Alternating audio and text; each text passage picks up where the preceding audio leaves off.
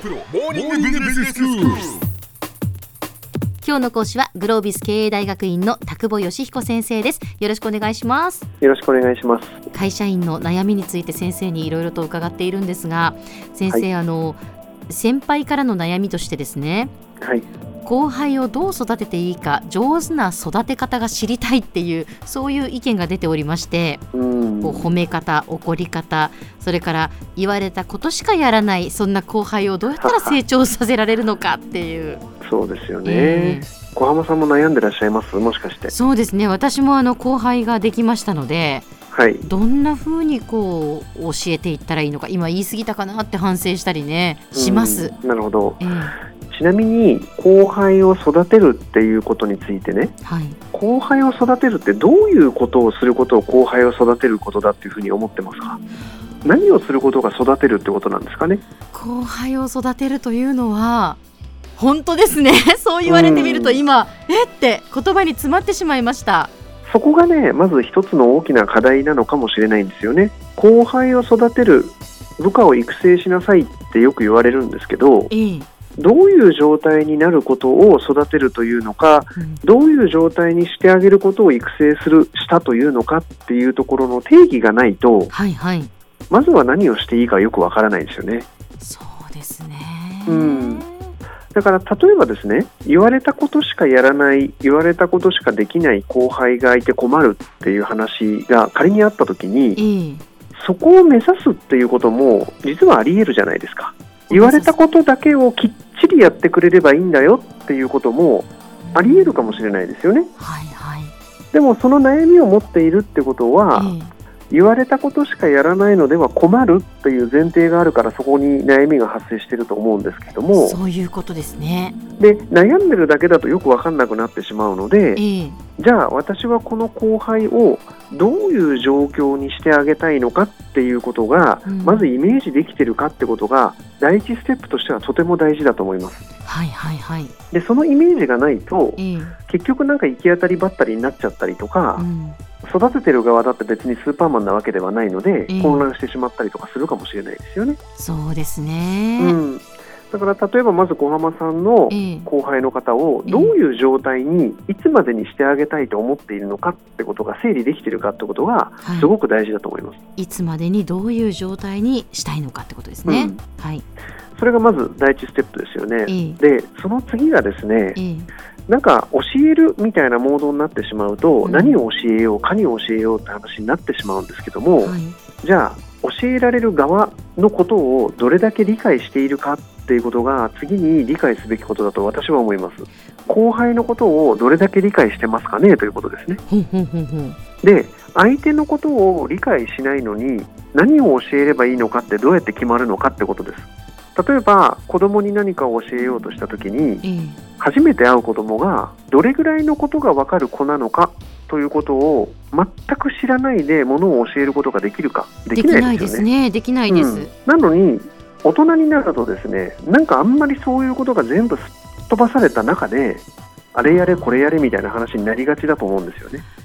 確かに。例えば何人かじゃあ新入社員がじゃあ入ってきたとしますよね、みんな同じなわけじゃないですもんね。そうなんですよ。何を勉強してきたか、何を感じて生きてきたか、何が専門なのか、どういう部活に入ってたのか、全部違うわけじゃないですか。そこに対して何の思いも馳せずに、あれやれこれやれって言っても、やっぱり受け止められるものもあれば受け止められないものもあると思うんですよね。はいはい。100歩譲って新人研修みたいなものっていうのはそういうことかもしれませんけども、例えば配属されて2年3年の例えば経験を持ってきた人を育てなければならないみたいなことになったら、やっぱりその後輩が今までどういう経験をしてきたのか、今どういう能力を持っているのか、そしてどんなやる気、気持ちを持っている人なのかみたいなことは最低限抑えておかないと、いい教育なんか多分できないんだと思います。で、そういうことが全く抜け落ちたまま、いくらなんかプログラムを組んでみても、いくらこの子はできるようにならないって言ってみても、それはできるようにならなくしてできるようにならないよねっていうだけの話の気もしますはいはい。今3つ言ったんですね、私。この人はどんな経験をしてきたか、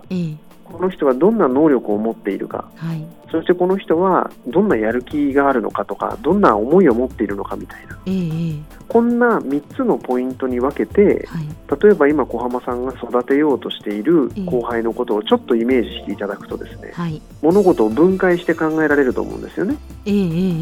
で仮に期待通りに育っていないって仮にするじゃないですか、はい、そしたら経験がないからうまくいっていない人に、あなたはやる気がないよねっていくら怒ってみてもですね、これトンチンカンな指導になりますよね。そうですね。経験がなくてできていないんだったら、経験をさせないとできるようにはならないですね、きっと。そういうことですね、先生。はい、はい、その分野の能力が欠けている人に、じゃあ何か経験ばっかりさせていればできるようになるのかっていうとできないかもしれないので、その能力を伸ばすような、例えば研修に行かせてあげるとか、はいはい、そういうことが効果的かもしれないですよね、できない理由は、やる気がないっていうことが明確に分かっている人に、何か研修とかに行かせても単なる時間の無駄ですよね。そうですよね。そうすると、メンバーを育てたい、後輩を育てたいとかっていうことの第2ステップは繰り返しになりますが、相手のことをちゃんとどこまで理解しているかっていうことに私は尽きると思います。でそこをすっ飛ばしても、多分急がば回れじゃないですけども、うまくいかないですね。だからよく私も質問されるんですよね、良い怒り方とかね、褒め方とか、それあるんでしょうけども、なんかそういうテクニカルなことを言ったりやったり考えたりとかする前に、自分自身は育てなければいけない人をどこまで深く理解しているだろうかってことに思いを馳せてみていただけるといいのではないかなって、自分のことを振り返ってもすごく強く思いますありがとうございます。では先生、今日のまとめをお願いします。はい、部下を育てる、後輩を育てる、メンバーを育てる、一番最初にやらなければいけないことは、いつまでにどういう状態にしたいのかということを、まずは本当にリアリティを持ってイメージすること。第2ステップとしては、その人のことをちゃんと理解をし、何を伝え何を経験させるべきなのかということのプランを作ること、こんなことから始めてみていただけたらいいのではないかなと思います。今日の講師はグロービス経営大学院の田久保義彦先生でした。どうもありがとうございました。ありがとうございます。